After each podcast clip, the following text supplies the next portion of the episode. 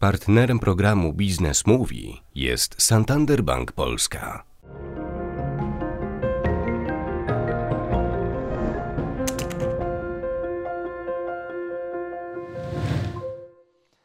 Dzień dobry Państwu, ja nazywam się Kazik Krupa i witam w programie Biznes Mówi. W naszym programie rzeczywiście będzie biznes mówił, ale nie o Excelu, nie o wskaźnikach, ale raczej o tym, jak biznes prowadzić, z czym się to wiąże, z odpowiedzialnością. Dzisiaj naszym gościem jest pan profesor Andrzej Blikle. Chciał... Dziękuję za zaproszenie. Chciałby się powiedzieć yy, Blikle i wszystko słodkie, chociaż tak ostatnio nie takie słodkie. Może pan przybliży siebie, bo y, oglądają nas nie tylko warszawiacy. Dla warszawiaka Nowy Świat trzydzieści pięć to miejsce, jak to się mówi, kultowe, a w okolicach Tłustego Czwartku i Pączków to obowiązkowo y, trzeba było tam być, ale oglądają nas nie tylko warszawiacy, więc dwa słowa o, o sobie i o no, firmie. A ja się przez dwadzieścia lat zajmowałem firmą, dwadzieścia jeden nawet, po trzydziestu latach pracy w nauce. Teraz znowu wróciłem do nauki, od dziewięciu lat już nie zarządzam firmą, nie zajmuję się. Prawdę mówiąc, nie mam wielkiego wpływu na to, jak firma dziś wygląda i jest to dla mnie dość bolesny temat, no ale trzeba z tym żyć. To zrobić. To wróćmy właśnie do tej, do tej drogi, bo pan rzeczywiście no, zaczynał mimo tradycji, no, już wiekowych tradycji e, firmy, firmy rodzinnej, e, zajmującej się właśnie no, wszystkim, co słodkie i, i, i, i dobrą kawą. E, pan e, poszedł jednak w naukę, nie w to, żeby zarządzać firmą od razu. I trzydzieści lat, do wieku dorosłego, już bardzo dorosłego, do pięćdziesięciu lat zajmował się pan nauką. No to prawda. Ja zdecydowałem o mojej drodze życiowej w roku pięćdziesiątym szóstym. Czyli po długich czasach. No już pięćdziesiąty szósty to już była ta pierwsza, to już była ta polska, polska wiosna, ale, ale niemniej jeszcze to były czasy głęboko perelowskie i mój ojciec powiedział mi, jak Bóg da, to może kiedyś będziesz firmą zarządzał, ale czy przejmiesz firmę, ale musisz mieć zawód, który cię od tej firmy uniezależni, bo firmy z dnia na dzień może nie być. I rzeczywiście był kilkakrotnie aresztowany, przeżywał stałe kontrole, które się nazywały naloty, płacił domiary, no i z którejś z takich właśnie kontroli, która trwała osiemnaście godzin, wyniesiono go na noszach. To były lata, połowa lat sześćdziesiątych, więc ja najpierw studiowałem trochę na Politechnice, potem ostatecznie skończyłem matematykę i byłem bardzo szczęśliwy z tego powodu, nie mając nawet takiej świadomości, kiedy studiowałem, że to może być praktyczny zawód. Ja poszedłem na tą matematykę no, z miłości do matematyki, ale miałem zawsze w tyle głowy, że jednak trzeba być inżynierem, no bo co to za e, zawód matematyka? W szkole byłeś uczył. W szkole nie jest źle uczyć, ale w każdym razie okazało się, że tych możliwości jest znacznie więcej i mm, potem przez te trzydzieści prawie lat, włączywszy w to troszkę, troszkę studiów, e, zajmowałem się badaniami w obszarze matematycznych podstaw informatyki. Właśnie, to był... bo, nie, bo nie zajmował się pan matematyką teoretyczną, tylko raczej skręcił pan w kierunku informatyki, czyli tego, co jeszcze wówczas było intuicyjnie wyczuwane, a później nastąpiło i znalazło zastosowanie. No więc y, przede wszystkim znalazłem się w takiej grupie ludzi, którzy uprawiali w jakiejś mierze pionierską matematykę, bo w latach sześćdziesiątych już, już były no, dość zaawansowane badania matematyczne nad światem informatyki, ale wiadomo już było też, że matematykę, którą stworzyli nasi starsi koledzy, ojcowie, ta matematyka się do opisu świata informatyki nie nadawała. Trzeba było ją odrobinę przedefiniować. Trzeba było, na, trzeba było nową matematykę, trzeba było częściowo zastosować do informatyki te dziedziny, które dawniej uznawano za kompletnie teoretyczne i zupełnie niepraktyczne, na przykład logika matematyczna, która okazała się i jest do dzisiaj moim głównym narzędziem. I drugie to taka teoria algebr abstrakcyjnych, cokolwiek to znaczy, to też uznawano to za coś bardzo abstrakcyjnego, a to się okazało być no, właściwie narzędziem inżynierskim w, taki, w takim stopniu, w jakim rachunek różniczkowy i całkowy jest dzisiaj. Wspomniał pan o tym właśnie, że był pan pionierem w tych, w tych czasach. W grupie właśnie, pionierów. W grupie pionierów. Wie pan, po czym się poznaje pioniera? Mm? Po nożu w plecach. Były te noże w plecach? No tak, tak. E, e, oczywiście e, matematycy uznawali, że to, co robimy, jest za łatwe, a praktycy... Nie traktowali poważnie, krótko mówiąc. Nie traktowali tak? poważnie. Podobnie zresztą jak profesora Kuratowskiego. On nam to jeszcze był moim wykładowcą i opowiadał właśnie, że e, no, w latach dwudziestych, kiedy on się zaczął zajmować teorią mnogości, która wtedy była no, wschodzącą dziedziną, teorią mnogości i topologią, potem był wielkim ekspertem od tych dziedzin, no to ci poważni matematycy, którzy się zajmowali szeregami Fouriera, nie, no to niepoważna matematyka. Więc na moich czasów, jak ja właśnie tym, w tych sześćdziesiątych latach, to też wielu matematyków uważało, to niepoważne, to za łatwe. A z kolei praktycy uważali, że to niepotrzebne, że to się nie da. No to, to jest trudna rola. Dobrze, był pan uznanym naukowcem, profesorem z określonym dorobkiem i nagle przejmuje pan firmę. Co pana skłoniło do takiej decyzji? Mówiąc bardzo krótko, brak śniegu w Zakopanem na pierwszego stycznia. Bo, ja Bo to miałem... był dziewięćdziesiąty pierwszy rok, To tak? był dziewięćdziesiąty rok. dziewięćdziesiąty Styczeń dziewięćdziesiątego roku i ja zawsze, ja w ogóle jeżdżę na nartach od miałem siedem lat, jak po raz pierwszy stanę na nartach i do tej pory ani jednego sezonu nie opuściłem. No, no i miałem taki właśnie sposób, żeby jechać zaraz po pierwszego stycznia do Zakopanego, bo wtedy wszyscy wyjeżdżali, ci, którzy tam się opili na Sylwestra. I robiło się luźno. Robiło się luźno na kolejce, a śnieg już był. No i ja już miałem nawet zarezerwowany hotel, ale się okazało, że śniegu nie ma. I ja właściwie wieczorem, chyba pierwszego, bo czy drugiego miałem jechać, zdecydowałem, że ponieważ mam już urlop, to pójdę do firmy na ten tydzień, tak się przyjrzeć, bo no, nowe czasy, być może coś by trzeba zmienić. I jak poszedłem, tak już zostałem. I na dłużej. Zostałem, na, tak, na dwadzieścia lat. Na dwadzieścia jeden lat. Bo, czyli tydzień o, o, przekształcił się o, w dwadzieścia jeden lat. Równo od stycznia do grudnia. I e, miałem taki ambitny plan, że będę się zajmował przez cztery dni w tygodniu firmą, a przez trzy pozostałe nauką. Ale to nie wyszło. Siedem dni w tygodniu trzeba się było firmą zajmować. Czyli bycie przedsiębiorcą to, to praca na pełny etat? To praca na pełny etat, szczególnie w, w takim kraju, jakim wtedy była Polska, który no, wtedy powstawaliśmy, z, może nie z kolan, ale z ruin, prawda? No i oczywiście w firmie, która się bardzo szybko rozwija. Ja nie uważam, że to jest w ogóle dobry model przedsiębiorcy, taki, który pracuje osiemnaście godzin, siedem dni w tygodniu i cztery lata bez urlopu, ale jak się buduje firmę, to czasami tak trzeba. To zastanawiam się jedną, czym różni się firma rodzinna od nierodzinnej? Jaki jest inny charakter pracy? No przede wszystkim, to są oczywiście różne opinie na ten temat, ale dla mnie przede wszystkim różni się horyzontem planowania.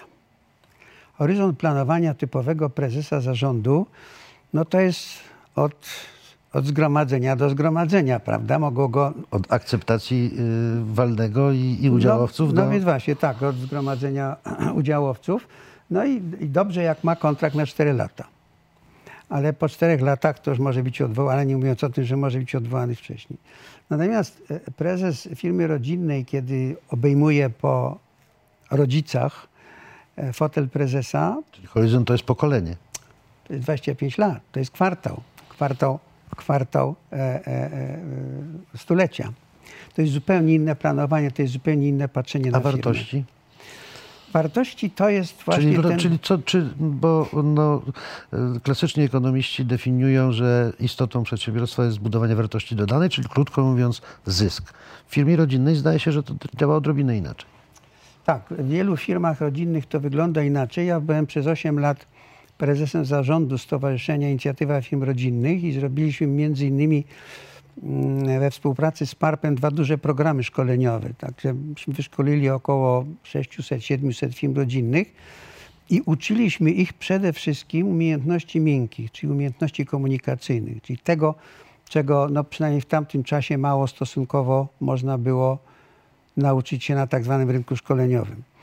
E, więc firma rodzinna to właśnie po pierwsze długi okres planowania, po drugie jednak inne cele. Stanowczo nie maksymalizacja zysku, chociaż oczywiście są firmy rodzinne. No to zysk tak musi myślą. być, żeby pozwolić na rozwój firmy. No więc właśnie, ale ja, ja mówię tak, że Zysk jest ważny i zysk jest koniecznością, ale konieczność nie musi być celem. Jeżeli chcemy żyć, to musimy jeść, to jest konieczność. Ale kto żyje po to, żeby jeść, żyje krócej. I z firmami jest podobnie. Otóż w firmach rodzinnych tym celem, nazwijmy to takim operacyjnym, najczęściej to jest doprowadzenie firmy do sukcesji. Czyli, tak, czyli firma, przekazanie pałeczki. Tak, ale po dwudziestu pięciu latach. Jak no tak, ten tak. Młody człowiek, dwadzieścia pięć trzydzieści lat. I firma musi przez ten czas trwać. I to jest, to trwanie firmy jest ważne. Teraz, żeby firma trwała, to wszyscy jej interesariusze, nie udziałowcy, interesariusze muszą chcieć, żeby trwała. Ale pan zrewolucjonizował też sposób myślenia w firmie, bo pan teraz już, to wynika z pana doświadczeń biznesowych, ale już na gruncie naukowym znowu zajmuje się, namawia nas do turkusowego zarządzania, prawda? Czyli do takiego zarządzania bez hierarchii. Zresztą pana poproszę o, o wyjaśnienie. Czy to jest możliwe? Bo jest takie powiedzenie, że frak to pasuje na człowieka w trzecim pokoleniu. Czy u nas, w naszym kapitalizmie, młodym, drapieżnym, gdzie kumulacja kapitału liczy sobie ledwie trzydzieści lat, jest rzeczywiście możliwe takie zrzeczenie się tego Bizancjum prezesowskiego, tabunu, tabuna e, sekretarek, asystentów, samochodów, kierowców? To już nie chodzi o sekretarki i kierowców, chodzi raczej o hierarchię piramidalną, taką hierarchię dyrektorów, kierowników, prawda? Czyli od marszałka przez generałów, pułkowników i tak dalej, aż do sierżantów. To jest ta klasyczna struktura, e, która została gdzieś na przełomie osiemnastego i dziewiętnastego wieku zapożyczona od armii, kiedy zaczęły powstawać bardzo duże manufaktury, gdzie zatrudniano już nie tylko rzemieślników, tylko zatrudniano zubożałych rolników, którzy nie byli rzemieślnikami, którzy mieli po prostu mieć powiedziane, co mają robić, to miała być bardzo Ściśle, prosta czynność. Precyzyjnie określone proste czynności. I nic nie kombinuje. I nic, jak, jak, jak przychodzi do fabryki, to mózgownicę zostaw w szatni, nie będzie ci potrzebna. Tak mówił Winslow Taylor, ten, który wynalazł zresztą linię produkcyjną. No i to się w tej chwili zaczyna zmieniać, bo to To miało sens w dziewiętnastym, na początku dwudziestego wieku, kiedy właśnie przy maszynach stali ludzie niewykształceni. To nie ma zupełnie sensu dzisiaj, kiedy poziom wykształcenia pracowników wszystkich szczebli jest nieporównanie wyższy. I się tego, po prostu się z tego nie korzysta, jeżeli się pracuje w hierarchicznej strukturze. No ale wie pan, panie profesorze, jednak te insygnia władzy, te, te objawy władzy, przejawy władzy, trzeba naprawdę dużej dojrzałości, bo pan miał łatwiej, pan był panem profesorem, ale jeżeli prosty magister zostaje prezesem, dyrektorem, to dla niego ten prestiż prezesa, on z tego czerpie wielką radość.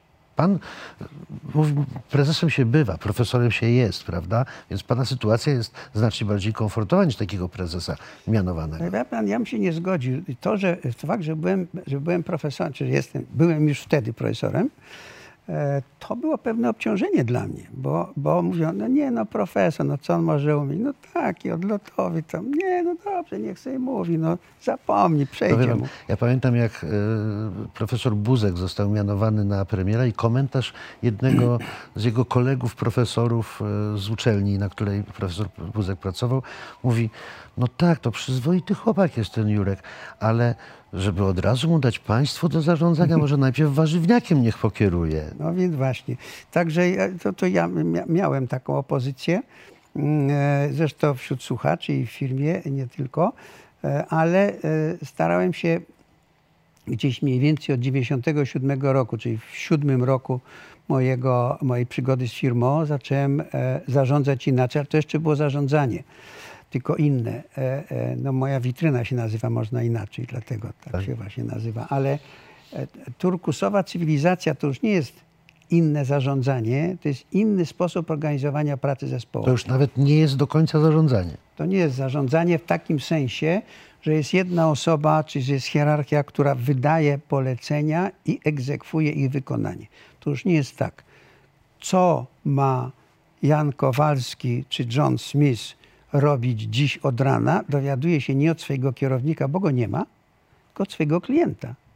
Może to być zewnętrzny klient, może to być wewnętrzny klient. Ktoś mu złożył. A co z budżetowaniem? To, tą, tą świętością współczesnych korporacji? No, o budżetowaniu, budżetowaniem to jest y, bardzo ciekawa książka Beyond Budgeting Management, czyli zarządzanie bez budżetów.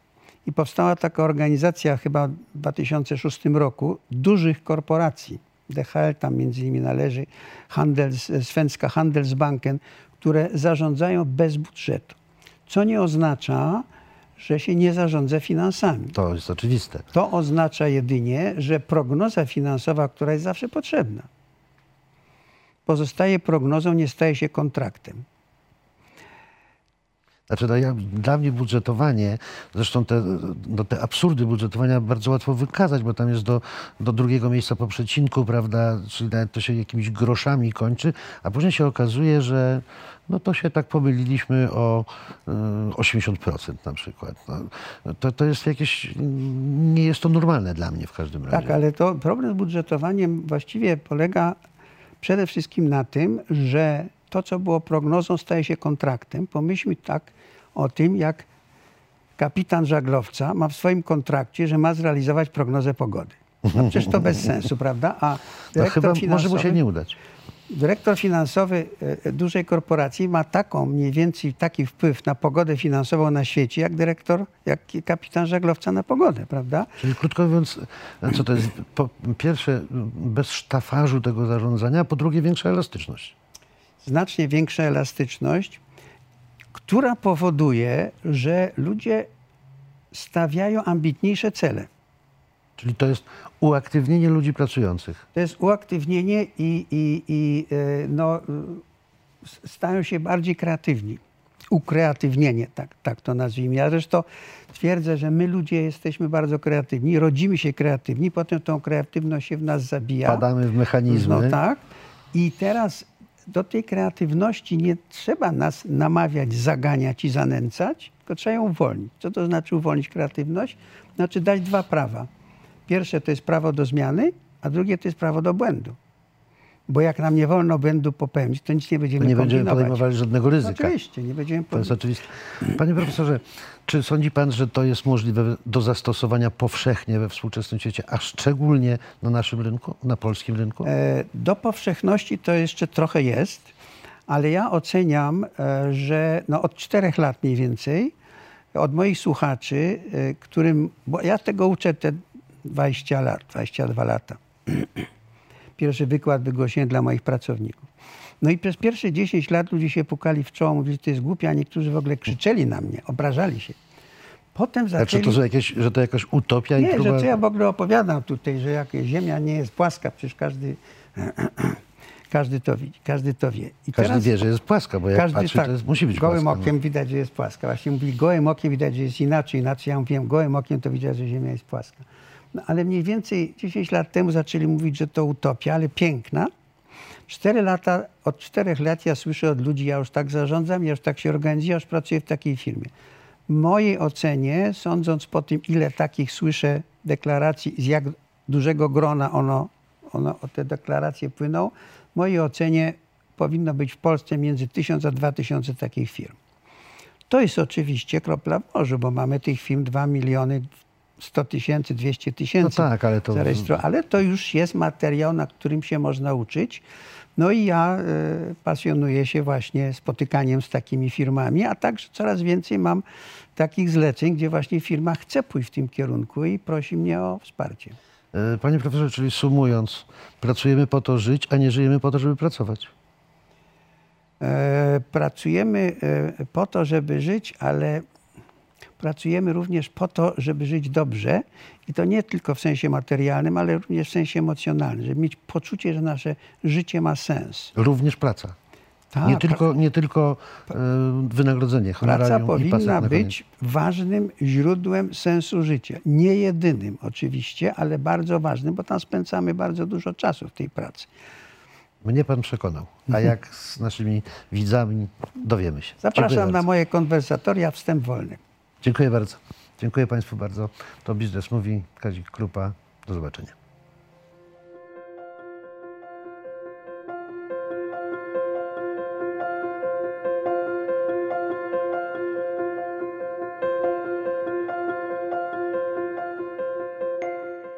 Partnerem programu Biznes Mówi jest Santander Bank Polska.